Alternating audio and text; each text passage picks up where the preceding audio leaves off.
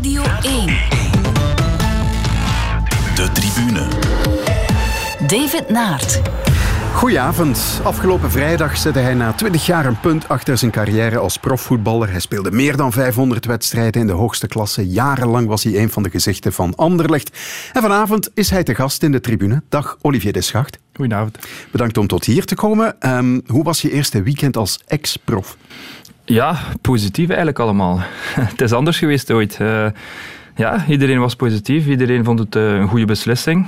Uh, voor de vrijdag vond iedereen het een, uh, geen goede beslissing, want ik heb veel raad gaan vragen, ook aan bekende sporters, niet-sporters, vrienden, familie. En die zeiden eigenlijk allemaal om dat jaartje bij te doen.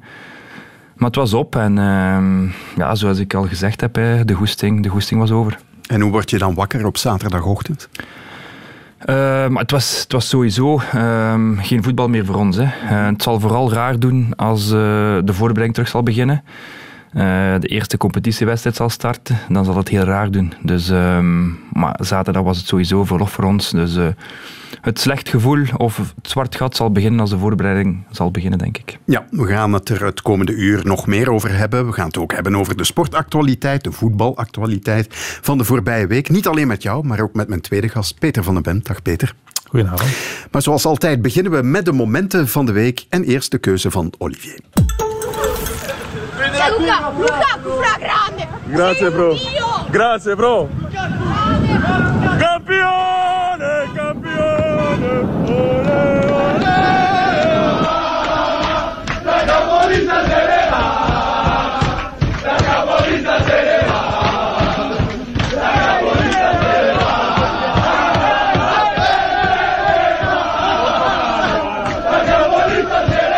Dat was gisteren in Milaan. De eerste titel in elf jaar voor Inter en de eerste in elf jaar ook voor Romelu Lukaku.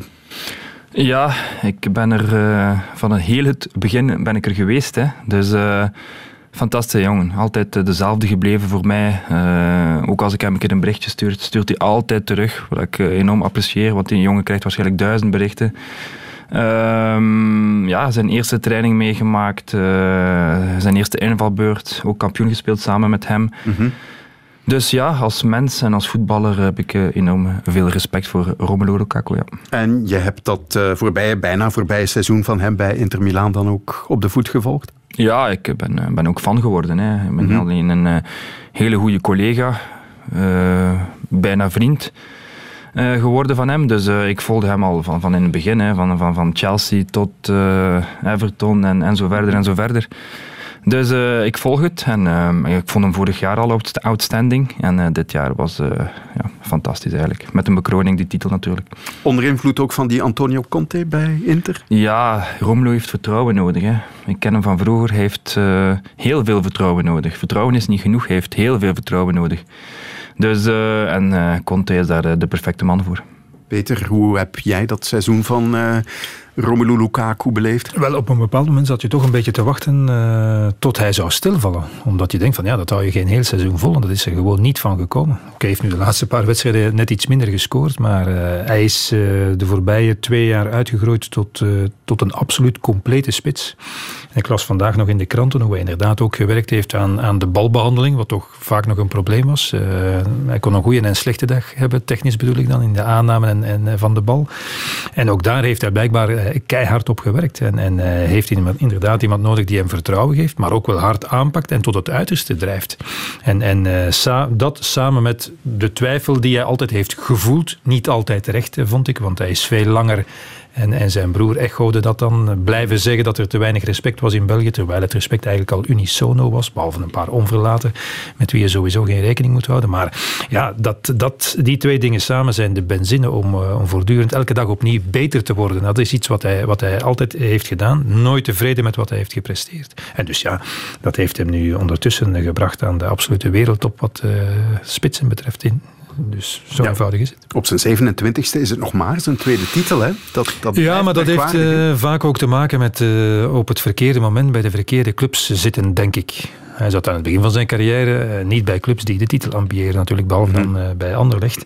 En hij is op een uh, slecht moment ook bij Man United gekomen. Blijkt toch eigenlijk al een ja. aantal jaren.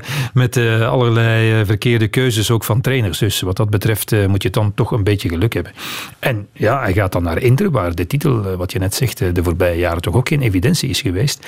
En, en zijn aandeel in de titel kan je best vergelijken met dat van Thibaut Courtois vorig jaar bij Real Madrid. En dat wil toch wel wat zeggen dat twee van onze Rode Duivels in de grootste competities van de wereld bijgedragen hebben. En niet zomaar een beetje, nee, een cruciale rol hebben gespeeld. Zoals Courtois vorig jaar in het behalen van de landstitel. Dus dat is toch uh, vrij straf.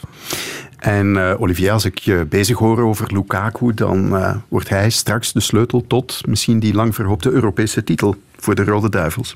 Ja, maar hij niet alleen. Hè. Mm-hmm. Dat we met uh, Courtois, De Bruyne en Lukaku dat we heel hard op die gaan moeten rekenen. Dus uh, misschien Hazard, ja, wie weet, geraakt hij ook nog in vorm. Zou fantastisch zijn en uh, ja, we moeten er vol voor gaan. Hè. Dus iedereen is momenteel top, vind ik, in zijn ploeg. Dus unieke kans, denk ik. Ja, en dan gaan we eens luisteren naar het moment van Peter. Okay, well, let's bring you some breaking news here now. These are pictures of Old Trafford where fans have now spilled out onto the pitch. That's what you're seeing there on your screens. Um, Manchester United fans angered by the European Super League plans, calling for the Glazer family uh, to uh, be removed as owners, calling for them to go, momentum building up against them. That's what you're seeing there. Manchester United fans are now on the pitch at Old Trafford. The Glazers, they're, they're not they're not about the club. They're about money. They're about greed. They're about turning us into a cash cow, and that's what we don't we, we don't want to be that. Every time I go to ground, I pay forty quid. I don't want to give five quid to an American owner who really doesn't care. Geen Manchester United-Liverpool gisteren. De supporters van de thuisploeg waren voor de match het stadion binnengedrongen. Ja, er is goed en slecht aan wat er gisteren is gebeurd in Manchester natuurlijk. Het is goed dat supporters nog een keer op straat komen om uh, massaal te protesteren tegen de gang van zaken. Al vele jaren uh, in, in handen van de Glazer family met een toch een prachtige traditieclub met, uh, mm-hmm. die altijd symbool heeft gestaan voor de zuiverheid van het voetbal op en naast het veld eigenlijk. Dus dat is goed, maar natuurlijk wat je altijd krijgt, dat hebben we ook met corona-evenementen hier bij ons die worden dan altijd gekaapt door wat ik toch niet anders kan noemen dan hooligans natuurlijk. En, mm. en ook in de, in de Engelse kwaliteitskranten is er heel veel begrip, zelfs lof ook al is het toch allemaal een overtreding van de coronamaatregelen. Dus dat is dan ook wel een negatieve kant. Voor het feit dat supporters zich laten gelden. Hè, dat ze toch weer een stap verder zijn gegaan in dat jarenlange protest al tegen de eigenaars van Man United. Maar dat het tegelijkertijd uh, is er geen begrip natuurlijk voor, uh, voor het ontaarden daarvan. Je kan niet uh, mensen van Sky televisie bijvoorbeeld beginnen bekogelen met allerlei voorwerpen of dingen beginnen mm-hmm. afbreken. Dat is een beetje zonde daaraan. Maar waar wellicht de, de grotere clubs, want hetzelfde doet zich voor bij Arsenal natuurlijk, hè, waar de, de Crunke family ook uh, onder vuur komt te liggen. Uh, zij, en hij was dan nog vicevoorzitter van de nieuwe Super League, dus dat betekent dat hij er echt wel brood in zag. maar supporters hebben wel het gevoel ja, we kunnen iets in beweging zetten door op straat te komen. Dat hebben ze eigenlijk twintig uh, jaar lang niet gedacht. Uh, in Newcastle zijn ze al twintig jaar aan het protesteren tegen de eigenaar. Zit er nog altijd. Er zijn nog wel zo'n paar clubs waar eigenaars niet bougeren eigenlijk. En nu, omdat ze eigenlijk binnen de kortste keren die Super League omver hebben geworpen, dat is toch het gevoel dat leeft bij supporters, denken ze van, ah, we gaan dat ook eens proberen met de eigenaar. Dat lijkt mij wel net iets moeilijker. Ik ging het net vragen. Ja, Die gaat want je kan wel zeggen, toch? ja, de eigenaar moet vertrekken, maar de, maar de eigenaar, het, hij kan, uh, at the end of the day kan hij zeggen, het is hier wel van mij, want ik heb dat gekocht. Dus ja, en als, als ik die supporter wil zeggen, cash cow, wel ik, uh, het was rond de wedstrijd tegen, tegen Milan in, uh, in de Europa League, wel een van de Glazer boys heeft een aantal miljoenen aandelen, want ze zitten op de beurs van New York, ja. aangeboden omdat hij toch een klein beetje wilde cashen. Misschien wat Bart Vragen ook probeerde, maar hij dan met iets meer succes. En dat bracht 71 miljoen pond op. En daarmee zakt het aandeel van de Glazer family uh, als eigenaar van de club van 78 naar 75 procent, om maar iets aan te geven. Dus zo snel gaat die Amerikaanse familie, die met de voeten in het water zit in Tampa Bay in Florida, niet zo snel afstand doen van die club, vrees ik voor de fans. De tribune.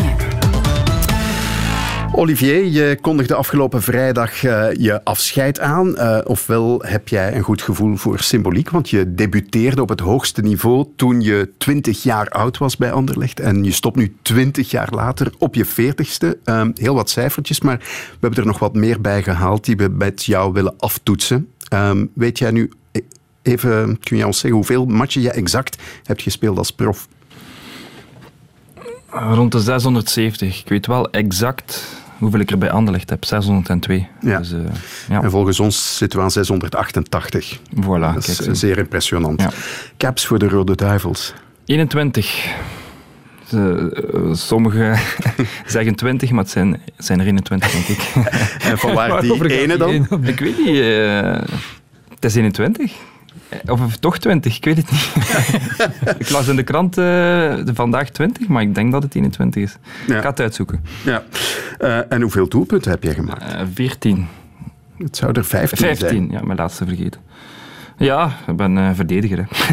Moet het tegenhouden. En die laatste was een was onvergetelijke natuurlijk. Ja, ik heb al een keer gescoord als het 4-0 was of, of 3-0. Maar ik heb nooit de winning gemaakt. En als je dat nog mag meemaken op mijn oude dag, is dat... ja, die foto ook. die wereldberoemde foto. eh, ja, die is, eh, dat was een, een moment om nooit te vergeten. Ja. Eh, ik hoor van een collega trouwens dat op de site van de Voetbalbond staat dat jij ook 20 caps hebt. 20, voilà. Ja. Dan moet ik stoppen met die 21. Ja. 30. Je had het in het begin van de uitzending zelf ook al even aangehaald. En afgelopen vrijdag was dat zeker ook zo. Je beslissing om te stoppen, dat je zelf eigenlijk nog niet overtuigd was. Het is, eh, het is moeilijk geweest eh, vannacht. eh, ik heb een filmpje gemaakt en, en dan dacht ik van... laten we dat volgend jaar afspelen. Het is geen ramp. Maar dan heb ik toch, iets, toch een stemmetje die mij zei van... Willy, het is genoeg geweest. je bent 40, je gaat niet beter worden. Je hebt het nu al moeilijk. Ik heb nu die beslissing genomen. En hoe moeilijk dat er ook is, maar ik, ik, moet, er, ik moet erachter staan. En, ik sta er nu nog niet volledig achter, ik ga eerlijk zijn. Maar ik zal er wel eh achter komen binnen, binnen een paar weken, binnen een paar maanden. Ja, Of na een paar dagen misschien al. ja. ja. Het begint natuurlijk wel te kriebelen. Hè. Zeker omdat de trainer mij absoluut er nog bij, bij wou. Ik heb ook een fantastische tijd bij Zulte Waregem gekend. eh. Eh, de supporters stonden ook, jullie weten dat niet alle dagen op, de- op training eigenlijk met een spandoek. Eh, ik heb er ook foto's van om mij te doen twijfelen. Ehm, ja, mijn, mijn collega's zijn ook fantastisch geweest. Ik heb echt, echt een goede tijd gehad bij Zulte Waregem. En voor mij is dit ook... eh, daarom ook dat ik stop, omdat het voor mij een, sprookje geweest is die laatste twee jaar. Omdat ik, eh, ja, had, had eerlijk, had Anderlecht mij, mij toen gezegd, eh, een week voor die laatste wedstrijd, we gaan uw contract niet verlengen. We willen volgende week of de volgende wedstrijd iets, iets moois van maken. Ging ik ja gezegd hebben, dan ging ik misschien zijn met voetballen na mijn 36e. Maar kijk, dan, dan, dan, iedereen weet het, iedereen kent het verhaal, ik moet dat nog een keer niet herhalen. Dan ga ik naar Lokeren, wat het ook eigenlijk dramatisch was. Dan kom ik toevallig in een periode dat Lokeren echt wel, dat het echt niet goed gaat. En dan zit je zonder club, dan ga je ook in een provinciale eh, ploeg gaan trainen om je conditie te onderhouden op je 38ste. En eh, plots vra- belt eh, Frankie Dury. En eh, kijk, zie, voor mij is het echt wel eh, twee jaar een eh, fantastische tijd gehad. Ja. Zeg maar, Olivier, op een bepaald moment, ik herinner me de wedstrijd op Sint-Truiden, waar eh Frank Udry nog heel veel lof had. Eh, Je hebt zelf dat doelpunt aangehaald, eh, winning goal op Eupen. Dat waren toch momenten waarin, eh, waarop stoppen niet in je hoofd zat. Jawel. Eh, voor voor eh, de maand december. Ik, had, ik, had een, ik mag eigenlijk niet te veel spreken over mijn eigen, maar voor december ging ik, ging ik absoluut stoppen. Maar dan begint december, eh, gaan we naar Antwerpen, waar we 0-1 winnen. Geef ik eh, de pre-assist naar, eh, naar Vossen. De week later, thuis tegen Cercle, geef ik de assist op Dompe, winnen we 1-0. En de week later gaan we naar Eupen en maak ik de winning goal. en ja, iedereen in Zulte werd zot gewoon. En, en ze spraken al van niet van één jaar, van twee, van drie jaar. Dus dan begon ik echt wel te twijfelen. En ehm, oké, kijk, zie, het is ook sportief eigenlijk voor mij stoppen, voor mij stoppen op, op een hoogtepunt, ja. Precies ook door die remonte van Zulte Waregem in de tweede seizoenshelft na ja, een dramatische eh, eerste helft. Hè? Ja, ik had echt schrik. Ik dacht al eh, terug aan Lokeren. Ja. Wat we daar meegemaakt hadden. eh, veel tegen, tegendoelpunten. 6-0 tegen Club Brugge. Weinig kansen creëren. Ja, slechter kon niet. Maar dan pl- plots eh, de deklik. Trainer die het ook goed aannam. Heel, heel rustig bleef. eh, het systeem een klein beetje veranderen. En plots, ja, die maand december waar we alles wonnen. En eh, dan nog een paar wedstrijdjes extra winnen. En je, je bent gered eigenlijk. En hebben we eigenlijk nog een tof seizoen. Jammer dat we die laatste wedstrijd tegen een heel gemotiveerd Gent speelden. Bij een paar gekwetsten. En anders zat er misschien nog play-off play 2 tussen. Maar, maar voor de rest hebben we wel een oké seizoen gespeeld. Ja. Maar, heb, jij, heb jij op het veld het gevoel gehad van, "Hmm, ik kan eigenlijk niet meer mee? Eh, dat ik Of moeilijker mee mee? kon, ehm, heb ik nooit gehad. Maar wel, Of het is op het randje? wel dat ik de Olivier de Schacht niet was. Scherp op de bal, eh, snel, eh, attent. en dat vond ik de laatste wedstrijd iets minder. En ik ben ook iets te, te veel winnaar om mij te laten doen. Duels te verliezen, ik, kan, niet. ik word zot als ik een duel verlies. En dan heb ik zoiets van, ah, bescherm je eigen. eh, het is ja, mooi ja. geweest. Doe nu niet dat jaar te veel, dat is wat je... Voilà, ja. en ook op training had ik het ook wel moeilijk. De kleine matchjes, 3 tegen 3, 1 tegen 1. Als je toch tegen een Bruno komt of een tegen Topé, dan heb ik zoiets van, mm, dat is no- normaal altijd mijn sterke punt geweest, eh, 1 tegen 1. Eh, gelijk wie mocht op mij staan. Maar toen had je het moeilijk, had ik het echt wel moeilijk. En dan had ik zoiets van, misschien is het wel genoeg geweest. Ja, ja, oké. Ja, Eh, we hebben afgelopen vrijdag natuurlijk jouw persconferentie gevolgd. En eh, een opvallend moment daar was eh, dat je zelf aanhaalde dat je plots heel populair werd. Ik heb uh, berichten antwoorden, dus non-stop. non-stop. In één keer vinden ze mij allemaal een goeie nu. Hè? Ken je dat? Nog maar 20 jaar achter mijn kar. eh, in één keer ben ik de beste. Hè? Zo zijn ze allemaal. Hè? Peter, heb jij Olivier ook iets gestuurd? Ja, ik heb iets gestuurd. Toen ik dat te komen. toen ik, Eerst een heel mooi bericht van Olie, je bent de beste. Nee, nee, nee. nee. maar kom je alsjeblieft naar de tribune vandaag. ik, heb, eh, ik heb hem gestuurd. Eh, Olivier, ik eh, lees dat je vindt dat iedereen denkt dat je de beste bent, maar geen nood. Ik helemaal niet. Ik heb je altijd een heel slechte verdediger gevonden, maar je kon het wel ongelooflijk goed verstoppen, zodat ik toch voortdurend de indruk had dat je echt goed was. Ja, wij gaan helemaal, helemaal way back hè, van in het begin. Hè. Dus we kennen elkaar al twintig jaar, eigenlijk altijd goed contact gehad. Dus eh, respect is wederzijds en voilà. Ja, maar het is geen toeval dat je dat zegt natuurlijk, want eh, je hebt vaak moeten vechten hè? eh, in je carrière tegen concurrenten voor jouw positie, maar ook tegen supporters die jou niet Alles. spaarden. Alles. Ik heb tegen alles moeten vechten. Vergeet niet, toen ik me aansloot bij Le Christi, als ik vijf jaar was, stond mijn vader op de truitjes. M- Mijn vader was sponsor van, van Le Christi. Dus daar is het al begonnen. Hij Ja. speelt omdat zijn papa sponsor is, maar ik maakte wel 60 golen. En we werden kampioen. Dus, eh, en dan ging ik naar Lokeren, eh, bij de jeugd van Lokeren, omdat mijn papa daar ook sponsor was. Maar wij eindigen wel tweede en anderen kwamen halen. Dus gelijk dat mijn vader toen alles, alles deed voor mij. Dus eh, ik heb heel hard moeten vechten voor, tegen vooroordelen, ehm, tegen alles en nog wat. Ook, ik heb ook slechte seizoenen gekend bij Anderlecht. Ik heb ook slechte matchen gespeeld. En eh, ik heb, ja, Peter heeft het tot op de voet gevolgd, tot, eh, van de eerste wedstrijd tot de laatste eh, wedstrijd. Ik heb altijd moeten vechten tegen, tegen iedereen. Maar door dit gevecht heb ik wel mijn carrière bereikt wat het nu is. Anders had ik misschien al sneller opgegeven, moest iedereen positief geweest zijn. Ik was gisteren bij, bij Wim de Koning, die vertelde een anekdote, want je bent nog bij Agent geweest. Ja. En bij de Minime. Ja. En daar was ook een trainer die, die zei op een bepaald moment, zei Wim, ja, het is niet omdat zijn vader op de truitjes staat dat ik hem ga opstellen, want het is mijn, mijn slechtste. Hè. Dan zijn jullie naar Lokeren gegaan. Bij wijze. Absoluut, absoluut. Dus, eh, oké. Zomaar te zeggen, ja, dat, dat was van toen al. Hè, Ja. wat, hij, wat hij zegt, die, die link met, met zijn sponsorende vader. En dan, eh, Absoluut, absoluut. Dus ik heb tegen heel wat vooroordelen moeten vechten. Maar oké, het is wat het is. Het heeft mij sterk gemaakt. Ik heb, eh, ik heb er eh, ja, het, eh, door mijn carrière aan te danken eigenlijk, door die mensen die altijd negatief waren. Wim, zei, als ik dat nog mag... Wim zei ook, eh, ik heb nog... Mijn, aller, mijn laatste match was zijn eh, eerste wedstrijd bij de, de U21 zal het dan geweest zijn, bij de belofte met Van der Paar en dat soort Ja. mannen nog. Dus een vrij getalenteerde lichting. En hij zei, ja, ik kende Olivier wel een beetje en eh, hij, kwam daar, hij kwam daar mee voetballen voor de allereerste keer, want hij speelde bij de U19 als verdedigende middenvelder. En ik zat dat zo aan te kijken en eh, Wim zei, ik dacht, nee jongen, nee, nee, dat is, hier al, dat is hier een beetje te hoog gegrepen voor jou. Dat gaat hier niet, dat gaat hier niet gebeuren. En hij zei, ja, als ik dan zie wat hij eh, welke carrière hij maar heeft eh, je hebt gemaakt. het absoluut correct gezegd, Peter. Maar toen kwam Frankie Verkouter. En die dacht ook van, hmm, à la Wim van verdedigde middenvelder, hmm, dat wordt het niet. Ik ga hem linksbak zetten. En eh, van de eerste wedstrijd aan liep dat heel vlot. En eigenlijk de rest is een beetje geschiedenis eigenlijk. Ik heb, eh, ja, voilà, sinds, sinds die linksbakpositie, sinds de U19 niet meer weggegeven. Dus ik heb ook eigenlijk veel te danken aan Verkouter, die een neusje had voor bepaalde spelers en waar ze het best zetten. Ja. Ja, maar vaak werd er toch concurrentie voor jou gehaald hè, op die positie. Eh Zevlakov, eh, Safari, Diogo, eh Lecak, Sobradovic. Zullen er nog wel wat zijn? Jelle van Damme zelfs. En toch won jij het pleit altijd. Hoe, ja, hoe ik deed je dat? eh, als, als twee wedstrijden in één. eh, één wedstrijd om tegen ons tegenstander te spelen. En de tweede wedstrijd was voor mij om, eh, om in de ploeg te staan.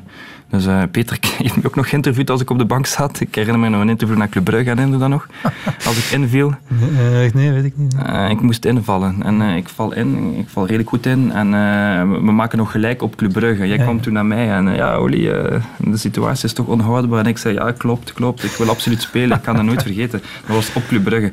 En uh, dat was Jovanovic maakt dan gelijk, denk ik. 1-1 uh, toen ik inviel. En uh, ik ben gewoon een ambetanterik als ik op de bank zag, zit. En ik ben geen goede bankzitter. En daarom ook voor volgend jaar Stel je voor dat het wat minder gaat en de trainer sprak ook van ja, in de kleedkamer belangrijk zijn, maar uh, niets voor mij. Niets voor mij. Dat hebben, uh, heeft meer dan één trainer mij vaak gezegd. Olivier de Schacht, geweldig in de kleedkamer, maar als je op de bank zit, onuitstaanbaar. Vervelend, onuitstaanbaar. Maar is dat genoeg om terug in de ploeg te komen? Dan?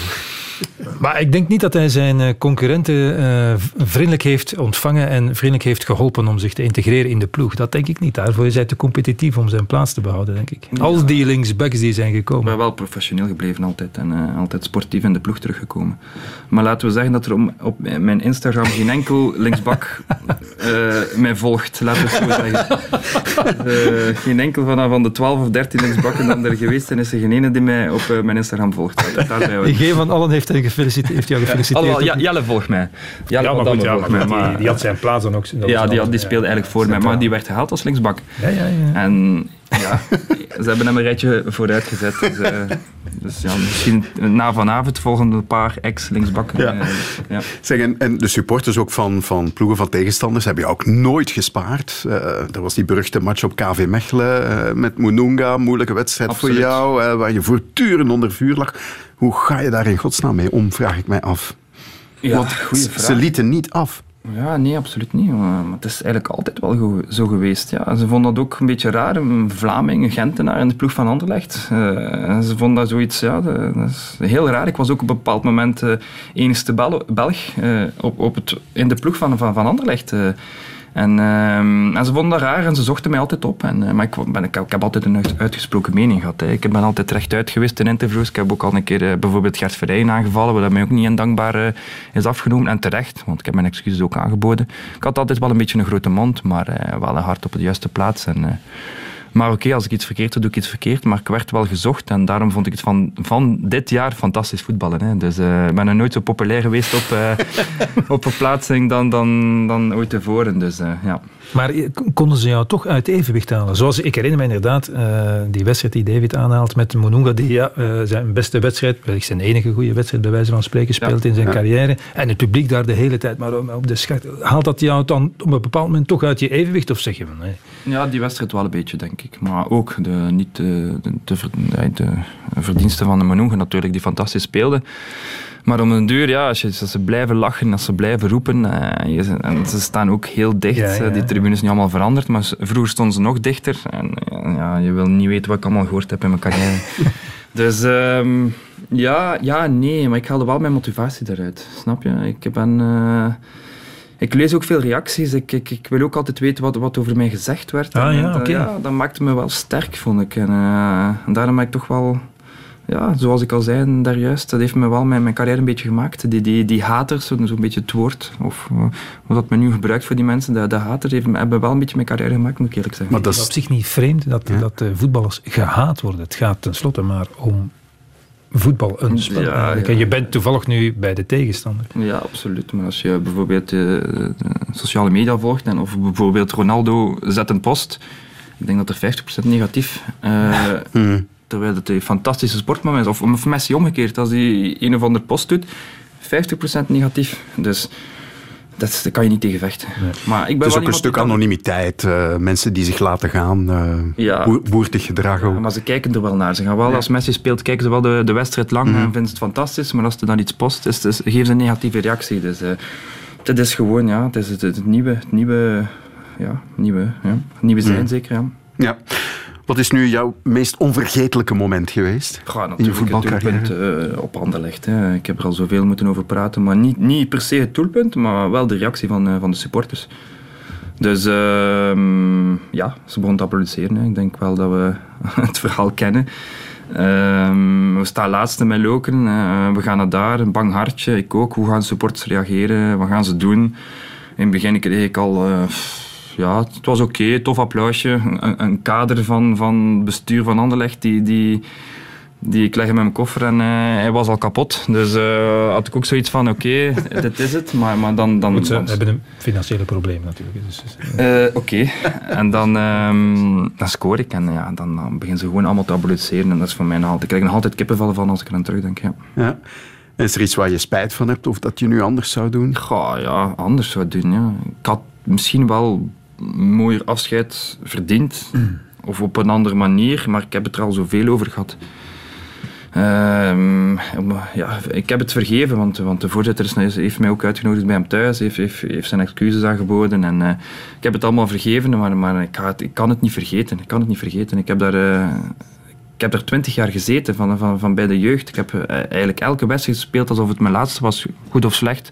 Dat laat ik aan jullie over. Zeker ook slechte wedstrijden, maar een betere communicatie had, had wel beter geweest, ja. Tegen die eh, transfer naar eh Espanyol, waar ook sprake van is. Nee, dat ik stond op een lijst, op een shortlist met twee spelers. Ah, ja, en ze hebben de, de linksbak van Liverpool gepakt. Dus, eh, maar ik Zou je dat niet- gedaan Ik weet hebben? niet of ik het ging gedaan hebben. Want pff, nu, nu heb ik iets, iets bij Anderlecht. Ja, iets, ja, ik heb geschiedenis geschreven. hè. 602 wedstrijden. De meeste wedstrijden voor Anderlecht. Ik ben er eigenlijk, eigenlijk enorm trots op. Ja, ik weet niet. Spelen met mijn kwaliteiten. Ik, ik ben er fier op, ja. Mhm. Ga je nu helemaal stoppen met voetballen? Ja, absoluut. Ja. Ik heb Dus ook niet al- op een lager niveau nog? Nee, eh, de Locristi, de provinciale ploeg eh, waar ik mee getraind heb, die, die spelertrainer of, of spelertrainer-voorzitter eh, gaat het dan niet worden. eh. ik ga even rust niet. eh. Ik heb ook, Peter weet dat, ook eh, twintig jaar in de schijnwerpers gelopen, eh, veel over mij gepraat geweest. eh. even mentale rust, even eh, een keer op vakantie gaan. En, eh, en we zien wel, wie weet, ergens in september eh ziet mij wel eh, ergens terug. Ja. Maar niet, niet op het voetbalveld natuurlijk. Maar in de marge van het voetbal? Of? Ja, ja, ja. Ik heb al een Analist? paar- ik heb al een mooie, mooie aanbiedingen gehad eigenlijk, om eerlijk te zijn. Ik ga er niet dieper op ingaan, maar eh, ik heb al heel mooie aanbiedingen gehad. Heel snel eigenlijk, na mijn, na mijn aankondiging van afscheid. Maar eh, het zal voor september zijn eh, om over na te denken. Ik ga even drie maanden eh, een beetje rusten. Maar dat is dan wel in het technisch apparaat van een club. Of bedoel je in de media? Eh, in de media en ook iets in de technisch... eh, ik ga het ooit wat een keer vertellen, dan gaat het in de lach schieten, maar ik kan het echt niet vertellen nu. Mijn excuses. Maar we zijn hier onder ons. Niemand, eh, Niemand hoort ons. Koptelefoon afzetten, dan is het goed. Nee, ik Eh, dan kom je maar terug als je het kunt vertellen. Ja, is zeker, goed. met plezier. De tribune. En mijn gasten vandaag zijn Olivier de Schacht en Peter van den Bemt. Ik wil het met jullie beiden natuurlijk ook hebben over de start van de play-offs. Nog altijd 0-0. Daar is Onuachu. En het is Bongonda die scoort. Want Onuachu laat de bal lopen. En aan de tweede paal komt de aanvoerder. Waar is in Genker? En hij tikt hem binnen. Theo Bongonda. Tegenaanval misschien van Brugge. Van Aken met de bal binnendoor. Dost met ruimte. Afleggen voor Lang. En de goal. Ja zeker. Daar is Noah Lang. Met de voorsprong voor Club Brugge. Corner wel door Renner. Ja, maar Jean komt er binnen. Het is dan toch gelukt. Nu Bruun Larsen gelanceerd. En nu moet hij geven naar Metja. Metja neemt hem mee. Metja eh, erin. Het is de gelijkmaker van Metja. Daar komt Bruun Larsen. Met een vrije trap en een goal van Bruun Larsen. Oh la la. Bruun Larsen met een vrije trap buiten bereik van Mignolet. En op een dikke vier minuten van het einde is daar ineens de voorsprong voor Anderlecht. Bongonda. Onuachu kan hij doorgaan. Ja, bal bijhouden. En vrijkappen. Dit moet hem dan worden voor Onuachu. En dit wordt hem. Het is nummer 30 voor Paul Onuachu. Lang wel in de voeten van Vormer, Ruud Vormer. Legt hem nog eens breed, daar is Dost. En de goal, de gelijkmaker van Bas Dost is belangrijk. De gelijkmaker van Dost is belangrijk. Tja, het was niet overal 90 minuten lang genieten, maar elke wedstrijd van de eerste speeldag had behoorlijk wat te bieden, zowel in de Champions als in die Europlayoffs. Ik blijf het eh, moeilijk vinden. Veel Playoff doelpunten. 1 en 2. Ja. In elk geval veel doelpunten. Ja, Eh, ja. Want gisteren hebben we eigenlijk... Ik vond de tweede helft echt eh, Eerste helft was niks? De eerste helft was ook kwalitatief eh, eh, niet hoogstaand, om het eufemistisch uit te drukken. Maar wat, wat ik wel vind, David, is dat anders dan bij vele edities die we hebben gehad in de, in de play-offs, zeker in de eerste jaren, dat er meteen werd ge- gevoetbald eigenlijk. Oké, Club Anderlecht was nu niet goed, maar ja, het is niet dat er, dat er een soort negatieve attitude was. Ik bedoel dat er defensief werd gevoetbald, dat vond ik niet. En ook niet in die play-off 2 eh, wedstrijden waren goede en slechte ploegen, dat is wat anders. Maar, maar ze zijn er wel aan begonnen in, in een positieve spirit. En dat leidt dan tot veel doelpunten. En als verdediger heeft Olivier waarschijnlijk ook gekeken naar hoe er verdedigd wordt. Dat was toch bepaald eh, niet geweldig. Maar ja, het is, wel een, het is wel een heel leuke start geweest, dat wel. Heb jij ze allemaal meegepikt? Of Ik heb uh, Anderlecht bepaalde? bekeken. Ja, Mhm. Anderlecht is eh, gegroeid. Ik heb je artikel ook gelezen en eh, ik was het er volledig mee eens. Eh, ze geven weinig kansen weg, vind ik, Anderlecht. De laatste wedstrijden. Ook thuis tegen Club Brugge, geen enkel kans weggeven. Gisteren ook. eh ja, Compagnie levert eh, heel goed werk, vind ik. Ja.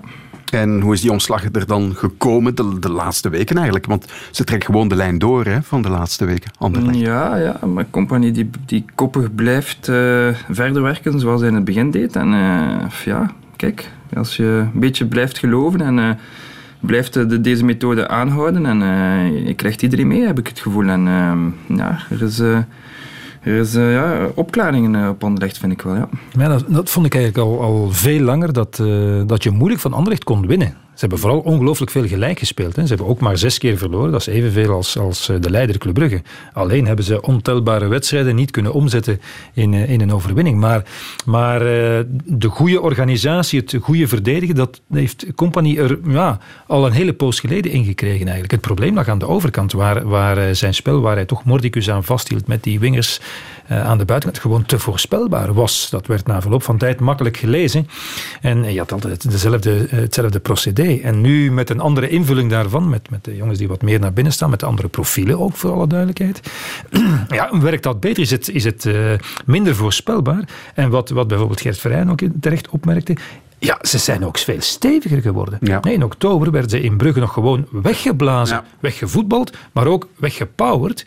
En dat was helemaal niet het geval gisteren. Terwijl we uit de opstelling van Philippe Clement misschien een beetje konden afleiden dat hij dat had gehoopt. We gaan Anderlecht overpoweren. Ja, heb ik gelezen in de, in de statistiek. Anderlecht heeft 60% van de duels gewonnen met die uh, tuinkabouters die ze daar opstellen, bij wijze van spreken. Dus ook dat is een zeer grote vooruitgang. En, en dat was drie weken geleden ook al zo. Wat Olivier zei. Ik vond Brugge 70 minuten de betere ploeg. Maar eens de voorsprong daar was, heeft Anderlecht die wedstrijd wel matuur uitgespeeld. En, en nauwelijks nog wat weggegeven. En, en ja, dat is toch een soort uh, evolutie in wedstrijdmanagement, zal ik dat dan maar noemen met een moderne term. En in métier. Ja, en dat is gewoon die ervaring die zachtjes aan door die jonge gasten wordt en Het vertrouwen dat ook komt. Het vertrouwen is daar. Ineens hebben ze een paar keer vier doelpunten gemaakt. Terwijl je anders altijd maar met dichtgeknepen keel op zoek gaat naar dat ene doelpunt. En de klok tikt weg en het is nog altijd 0-0. En je weet, straks vliegt er weer in. Eh, of het is 1-0 en straks krijgen we weer in binnen. Ja, dat zijn natuurlijk dingen die elkaar, die elkaar versterken. Je, je wint, je hebt vertrouwen, je wordt beter. Uh, ineens komt daar Bruin Larsen. Ik zal eerlijk toegeven Eindelijk. Ook, ook gezegd, denk ik, op de radio. Bruin Larsen, wat komt die hier doen? Nul doelpunten, nul assist, nog niets voor elkaar gekregen. Weggedemsterd helemaal. Ja, dat heeft Vincent Company dan toch goed gezien. Want die was blijkbaar op training en, in oefenwedstrijden wel weer helemaal klaar. En ja, hoe je het ook draait of keert, die heeft het uh, verschil gemaakt. Ja, um, je had het over opklaringen boven Anderlecht. Uh, het is nog niet zo dat de trein nu definitief vertrokken is? Maar ik vind wel dat ze wat ambitieuzer mogen zijn. Als ik de voorzitter twee weken geleden in extra time bezig hoorde binnen drie jaar kampioen spelen. Als je thuis wint van Club Brugge, je geeft geen enkel kans weg. En gisteren waren ze zeker niet te minderen. Dan vind ik dat, dat ze terug een beetje ambitieuzer mogen worden. En als ze de spelers kunnen behouden, ja. kunnen behouden. Waarom we niet een beetje ambitieuzer zijn ook in, het, in, in het zeggen wat ze eigenlijk echt willen. Want wat ze echt willen is natuurlijk al volgend jaar kampioen spelen, denk ik. Maar als niemand zal het zeggen natuurlijk. Hoe belangrijk... het lijkt mij ook een beetje onverstandig om dat nu allemaal van de daken te roepen, omdat het nu twee maanden beter gaat. Want veel langer dan dat is het natuurlijk uh, nog niet. En dus ook, ook in de wetenschap we kunnen nog niet voorspellen met welke ploeg we volgend seizoen aan de aftrap dat is het staan. Net, kunnen we een beetje voorop Heel belangrijk, houden. Ja. Uh, vertrekt Samuel Okonga of niet? er zijn nog veel onzekerheden. Uh, ook al hebben ze nu een stap vooruit gezet met, uh, met het financieel akkoord dat ze hebben bereikt. Dus dat ze daarom nog voorzichtig zijn. Ik denk dat we pas in augustus zullen zien welke ambities ze kunnen, ze kunnen uitspreken eigenlijk. Ja. Wat is er aan de hand met Club Brugge? Eigenlijk. Want uh, ook die prestatie kwam niet helemaal uit de lucht vallen. Want ook zij trekken de lijn toch een beetje door van de laatste week. Ja, ik, ik uh, had wel verwacht dat ze er nu opnieuw zouden staan. Mm -hmm. Ze hebben, ze hebben onderweg toch flink te lijden gehad van, uh, van de coronabesmetting die huis heeft maar gehouden. In het, dat ligt nu toch Ja, en dat heeft mentaal ook een rol gespeeld. Dat er ineens op een paar weken tijd twee hoofddoelen ook zomaar verdwenen. En dat je daar toch een beetje machteloos tegenover stond. Maar ik had wel gedacht, oké, okay, ze hebben zich toch een beetje naar het einde van het seizoen gesleept. Ook tegen Moes Kroen was het maar met de hakken over de slootfinaal. Hè, tegen toch de laatste in het klassementfinaal. Een ploeg die degradeert. En, uh, maar ik dacht, oké, nu break nieuwe energie, nieuwe competitie. Ze gaan eens willen laten zien, uh, wij zijn hier de beste van het land, uitgerekend tegen Anderlecht. We gaan die even op hun plaats zetten. En ja, dat is toch niet gelukt. En dat is dan toch van niet kunnen. Want wilden wilde ze zeker wel. En, en uh, ja, het is, het is uh, individueel allemaal wel wat minder. Er waren gisteren, wat, wel, wat iedereen heeft gezegd, toch een paar verrassende keuzes. Hè, waar Ja. je plots op een andere manier ging spelen. Kosunu inbracht in plaats van Ritsi, toch ja, een zeer betrouwbare factor is geweest. Dus dat wijst er toch allemaal op dat ze een beetje zoekende zijn, zou ik, eh, zou ik zeggen. En daarom eh, is die late gelijkmaker van Bas Dost wel verwelkomd als eh, een ticket voor de Champions League, bij wijze van spreken. anders gaat dat eh Ja, de hoofdspeler. en ja. Als je er realistisch over nadenkt, zeg je ja, nee, nog altijd in dat geval dan zes en zeven punten en maar vijf wedstrijden. Ja, maar dan, ja, dan zullen wij er in elk geval ook voor zorgen eh, dat het, en, dat het toch de hele tijd minstens tot vrijdag wordt warm gaan. Maar nu, ja, wat de titel betreft, geen problemen. Toch, nog Ja, altijd. Stel je voor dat ze volgende week verliezen tegen Genk. Dus ehm, ik heb één woord vergeten eh, bij, bij, bij, bij Peter, het woord honger. Ik vind, de honger is een beetje weg bij Club Brugge, vind ik. Ik vond ze ook niet echt ontgoocheld vorige week, of twee weken geleden dat ze verloren op, op eh, Anderlecht. Niemand die zo wat ontgoocheld was. Ook geen powerplay ook de laatste tien minuten. Eh, gisteren ook. Ze waren gelijk content met, met, met het gelijkspel. Een beetje honger. En ook, Misschien vooral de opluchting dat ze helemaal aan het slot dat, dat punt Ja, nog uit de brand kunnen wel- slepen. Het speelt wel thuis natuurlijk. En je kan het Ja. eigenlijk al beslissen. Als ze gisteren winnen, is, is de titel beslist. Ook weinig. Ik vind de kern ook niet zo groot, vind ik. Dus als Matta zich blesseert, Ja. vind ik, hebben ze een probleem. Wel, eh, gisteren was dat duidelijk. Op rechts vind ik ook, eh, als, als stel je voor dat Van Aken of Vormer iets, iets Ja. gebeurt met hen, en, of met, met Dost. Ja, ze hadden, Ja. ze hadden ook uitvoetballend geen antwoord op de, op de pressing van Anderlecht. Terwijl, ja, terwijl Anderlecht deed dat in bepaalde delen van de wedstrijd dan beter dan, eh, dan eh, Club Brugge. Dus dat was eigenlijk alles bij elkaar vrij makkelijk eh, geneutraliseerd. En een centrale midden- verdediger in het middenveld zetten, daar ben ik nooit van van geweest. Dus uh, Kosuna... Nee, en, en hij heeft het nogal gedaan, maar ja, of dat dan zo overtuigend was, dat weet ik. Het was, het was in elk geval een, een, een vreemde move. Om dan ineens tegen Anderlecht ja, ook anders te gaan voetballen. Dus Ja, was, eh, was raar. En, en, en, en ja, hoe, hoe je het ook draait of Van Aken kwam eigenlijk niet aan de bal. Degene die het toch moet draaien. Dus ja, alleen Noah Lang speelde eh, zijn wedstrijd eigenlijk. Ja. Eh, Peter, jij was in je wekelijkse analyse vanochtend hard voor A-agent en standaard. Dan zitten we in de Europe Playoffs. Eh, ik vroeg me af, ja, misschien hebben ze daar gewoon geen zin om eind juli al aan de bak te moeten in, wat is het nu, de tweede voorronde van de Conference League. Ja. ja, vind ik eigenlijk onbegrijpelijk. Dus ik wil het nog eens herhalen, maar ik kan, ik kan niet begrijpen dat je als speler van een topclub, eh, standaard en Gent zijnde, eigenlijk al een heel seizoen met de momenten hebt liggen prutsen, dat je een herkansing krijgt om de fans. Speel je daar niet voor, voor de fans, vraag ik mij af. Voor het blazoen zal ik dan maar eens eh, even een beetje pathetisch zijn. Om toch nog Europees voetbal af te dwingen. Nog zes wedstrijden over een week of drie. Hè, zo lang is dat toch niet? En dat kunnen ze dan blijkbaar toch niet opbrengen. Die eerste helft van Agent, dat was toch ongelooflijk? Dat is echt ongelooflijk. En ik vind, als, eh, en Van Haasbroek heeft die, die analyse al lang gemaakt natuurlijk. Hè, hij zal straks willen doorselecteren. Maar hij moet wel een keer in de, bij het doorselecteren zich ook afvragen of bepaalde spelers op wie Agent heeft vertrouwd en heeft willen bouwen eh, aan de toekomst, of die wel geschikt zijn om die rol te vervullen. Zo zijn er toch een paar, niet alleen maar de, de, sold- de soldaten of de, de meelopers, maar ook ja, sleutelspelers die goed betaald worden in de kern van Agent. Geldt ook voor Standaard, maar we zijn over Gent bezig. Ja, eh, brengen die wel wat van hen verwacht wordt in verhouding tot, eh, tot hun, hun loonbriefje? En kan je daar een ploeg rondbouwen die straks weer competitief is om eh, mee te doen met de top? Ja, we zullen zien de komende speeldagen. Volg je play-off 2? Ja, absoluut. Ja. Laten we gewoon kort zijn. Eh, bepaalde ploegen mogen blij zijn dat er geen supporters aanwezig zijn. Ik denk, eh, als de supporters van, eh, van de Buffalo's aanwezig hadden geweest en eh 0-2, ja, ze mogen content zijn. Maar ik, ik had het daar gisteren over bij Jelle van Damme. De prestatie van Standaard aan de kust. En dan begon hij over, ja, maar Oostende is altijd een moeilijke verplaatsing. Want ja, Oostende, dat is dan zo ver. Dat is dan zo ver aan de kust. En ik zeg, maar... Stel je voor. Standaard speelt nu volgende week thuis, denk ik. Hè? Ja. Ehm, hoe zullen ze begroet worden? Eh, eerste, eerste slechte bal, eerste slechte pas, eerste slechte actie. Dat is, het, kost, het kost in brand in standaard. En nu hebben ze dit niet. Dus eh, ja, bepaalde ploegen, nee, standaard agent, ik ga, ze, ik ga ze bij naam noemen, mogen blij zijn dat er geen supporters eh, aanwezig waren. Radio 1. De tribune. Ik wou de overstap maken nog naar het Europees voetbal, want eh, deze week worden de returns gespeeld in de halve finales van de Champions League en de Europa League. Misschien deze vraag om mee te beginnen. Gaan we over enkele weken twee keer een eh, volledig Engelse finale krijgen? Ja. Olivier? Ja, denk het wel. In allebei? Dat, ja. En uh, als die Engelse finale zou komen, zal City makkelijk winnen, denk ik. ik vind ze beter dan, uh, dan Chelsea. Um, twee golen maken op, op City vind ik moeilijk, denk ik. Uh, alhoewel dat ik... dat is wat PSG moet doen, hè? Ja, ja. dus en Chelsea is ook... ja, Chelsea-Madrid is ook wel ja, wat denk je, Madrid of verplaatsing? Dat is eigenlijk hetzelfde.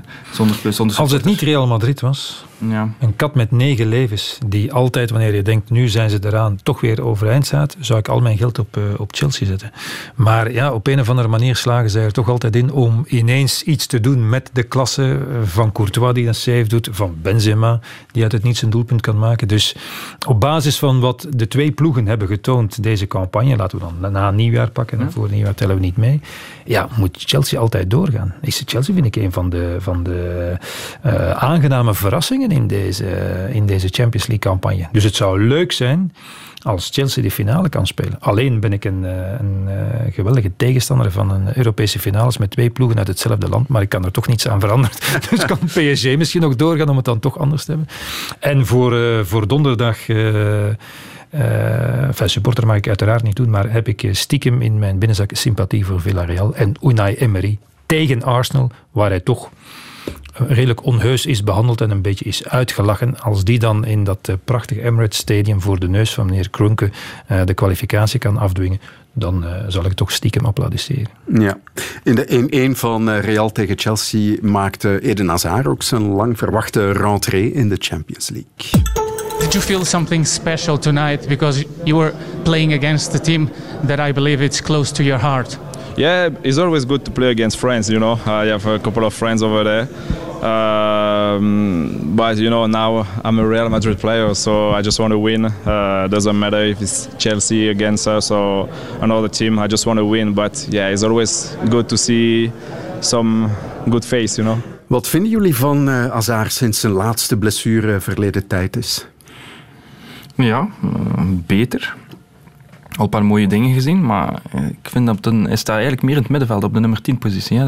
Hij is nu, uh, Vinicius zal waarschijnlijk aan de buitenkant blijven. Ja, hij speelt een beetje in steun van Benzema. De top Hazard zie ik toch liever op de flank staan. Uh, op links naar binnen komend uh, acties maken. En dat, dat, dat zie ik nog niet direct terug, denk ik. Uh, ja. Ik vond zijn eerste invalbeurt, dacht ik, mm, fris. En hij had maar één actie die wat gevaarlijk was. Maar ja, geen twijfel. Ik, toen hij uit vorige blessures terugkwam, begon hij, begon hij te lopen, terugkappen en bal achteruit. Honderd keer opnieuw. Geen enkel initiatief, geen enkele actie. Dat deed hij wel in die eerste invalbeurt. Deed hij niet in de Champions League mm-hmm. invalbeurt. Was eigenlijk uh, totaal anoniem. Ja. En deed hij nu wel wel in die 70 minuten waarin hij, waarin hij heeft uh, gevoetbald nu, Osasuna. tegen Osasuna. Ja. Dus in elk geval, hij is niet bang om te hervallen en, en lijkt bevrijd te voetballen. En dat vind ik al een hele vooruitgang in vergelijking met de vorige paar keer uh, dat hij is teruggekomen. Maar of dat garanties biedt voor hetzelfde geld, stapt hij uh, overmorgen, is het zeker. Ja. Na tien minuten weer van het veld. Dat kan je niet, dat, dat weet ik niet. Ik ben geen dokter natuurlijk. Maar ik, ik, want, want dat is wel de bedenking die het maakt dat hij dan toch weer vrij snel teruggekeerd is. Terwijl er gezegd was, en nu gaan we echt onze tijd nemen en een lange periode rustig brengen, is hij daar ineens toch weer sneller dan gedacht. Ja, het is ook money time, hè, uh, Peter. Ja, maar ja, het is halve finale Champions League. Ja, ja. Uh, ze staan er allemaal gelijk, denk ik. Uh, drie ploegen gelijk, bijna gelijk. Zou jij wachten om een Hazard te zetten? Maar nee, als ik, uh, als ik trainer ben van Real Madrid, dan ben ik alleen geïnteresseerd in resultaten halen met Real Madrid. En als hij dan het Europees kampioenschap niet kan spelen, dat is uh, zijn, zijn zorg niet bij wijze van spreken. Maar ja. ja. En uh, Thibaut Courtois ondertussen nooit beter geweest dan nu? Hij is altijd uh, goed geweest. Hè. Vanaf bij Genk vind ik hem altijd outstanding. Misschien bij Chelsea één minder jaar gehad, maar hij is gewoon outstanding. En, uh, heel belangrijk voor, voor, voor Real Madrid. Ja, hij heeft, hij heeft uh, iedereen overtuigd. Hij heeft ook een klein beetje de schacht moeten doen zo in de beginperiode, waar er toch heel veel sympathie was en begrijpelijk voor Navas, die een sleutelrol had mm. gespeeld in die drie Champions League overwinningen. En ja, hij heeft dan toch uh, zijn, zijn positie uh, veroverd. En ja, wat ik, wat ik daar straks al zei, hij was samen met Ramos de key player in het behalen van de landstitel vorig jaar. En hij heeft ervoor gezorgd dat Real Madrid nu nog, op het einde van het seizoen, met heel veel cruciale reddingen bij 0-0 of 1-0 meedoet voor twee prijzen. Ja. Oké, tot zover het voetbal. We gaan het ook nog over iets anders hebben. De tribune. Ik wil het in deze tribune ook nog hebben over de Belgische estafetteploegen. Alle drie, vrouwen, mannen en gemengd, bereikten op het WK estafette in Polen de finale. En daarin presteerde het gemengde team het best met een vierde plaats. Ik praat er nog even over met Bert Sterks op de terugweg uit Polen. Ja, Bert, drie finale plaatsen, dat is mooi natuurlijk. De drie teams zijn ook geplaatst voor het WK Atletiek en eerder al voor de Olympische Spelen.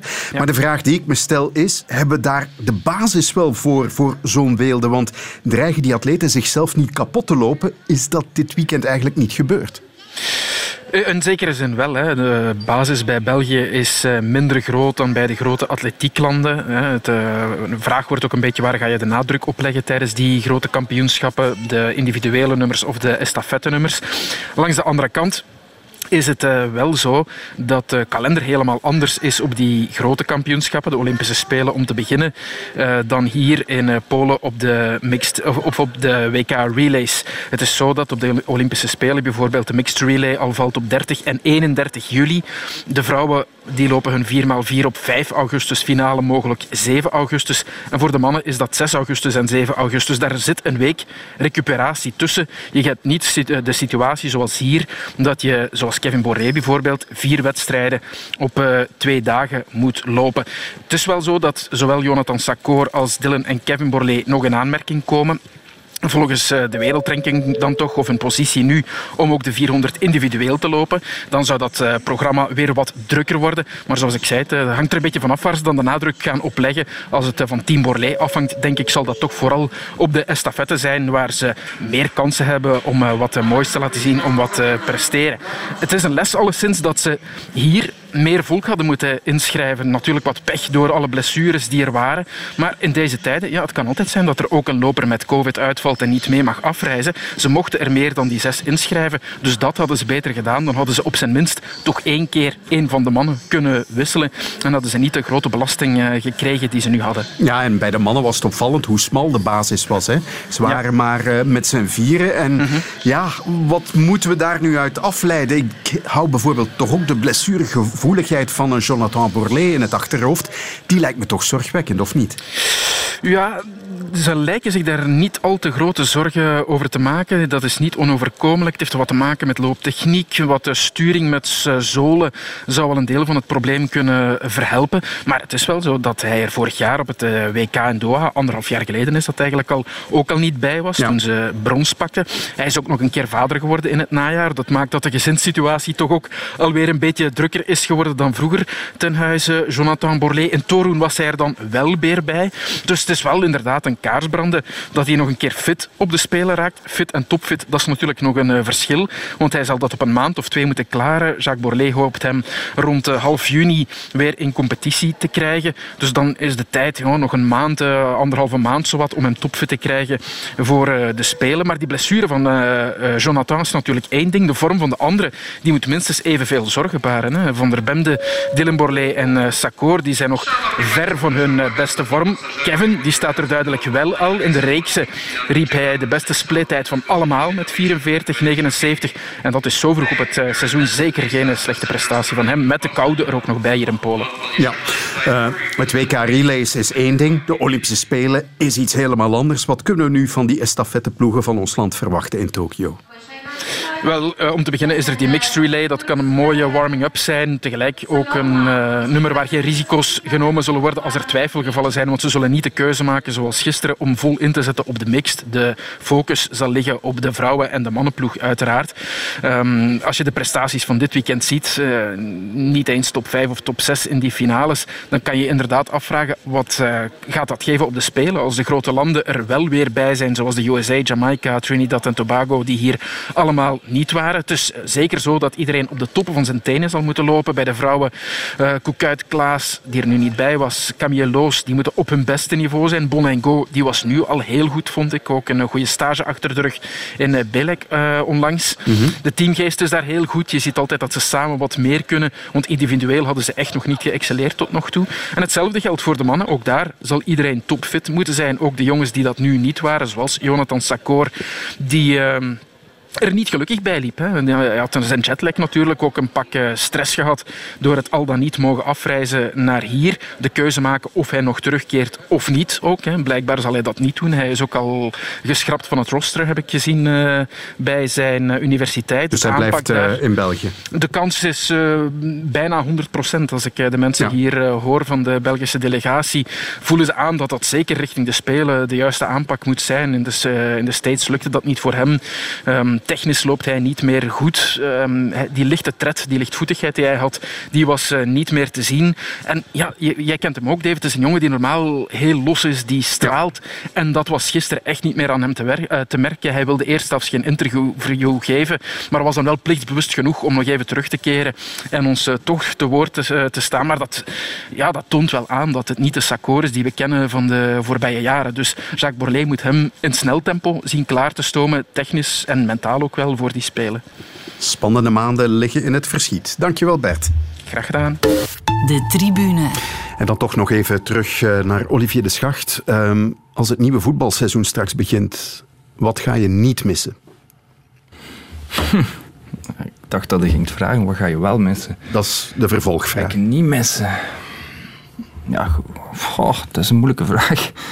Ja, um, bepaalde onderdelen van de training of zo. Mm, ja, maar dat vond ik eigenlijk altijd wel plezant. Het is vooral die voorbereiding waar ik nu tegenop kijk. En het Strava-programma dat we nu gekregen hebben voor de afgekomen, aflopende uh, twee maanden, uh, waar we alle dagen gecontroleerd worden door onze physical coach. Dus uh, wat ga ik niet missen? Ik ga heel veel missen. Maar wat ga je het meeste missen dan? Een verliespartij bijvoorbeeld, maar het is, het is, eerder voor de wedstrijd dat je bedoelt, zeker? Ja, ja, of in het bestaan als prof. Ja, ja die verliespartijen. Hè. Of bijvoorbeeld als je in de fout gaat. Uh, ik ben verdediger, hè. dus ja. ik ben geen aanvaller. Een kans missen is niet het einde van de wereld, maar als je een goal op jouw carrière hebt, dan ze zeggen, dat is, dat is een verschrikkelijk gevoel. heel het stadion naar jou staat te kijken en wat doet hij nu weer al? Dat is een verschrikkelijk gevoel. Uh, ik heb ook in het begin van het seizoen een ongoal gemaakt. Uh, toen het publiek nog uh, binnen mocht. Dus dan, dan, dan, dan, dat is het slechtste gevoel wat je kunt, kunt, kunt inbeelden voor, voor een topsporter. Dat ja. de hele stadion met jou staat te kijken als je een ongoal maakt. Maar anderzijds, als je die winning goal maakt, is dat natuurlijk wel de keerzijde van de medaille. Dat is, dan, ben je, dan denk je dat je Ronaldo bent of Messi. Hè. Dat is uh, onoverwinnelijk. Dus uh, dat is het gevoel dat ik wel ga missen natuurlijk. Oké. Okay. Olivier de Schacht en Peter van den Bent, bedankt voor jullie komst. Ik maak graag nog wat reclame voor een nieuwe special van de tribune die al online staat. En daarin blikt Tom van den Bulke vooruit naar de Ronde van Italië. En dat doet hij met Renaat Schotten en José de Kouwer. De Giro begint nu zaterdag 8 mei. En op maandag 10 mei zijn we er met een nieuwe aflevering van de tribune. Tot dan.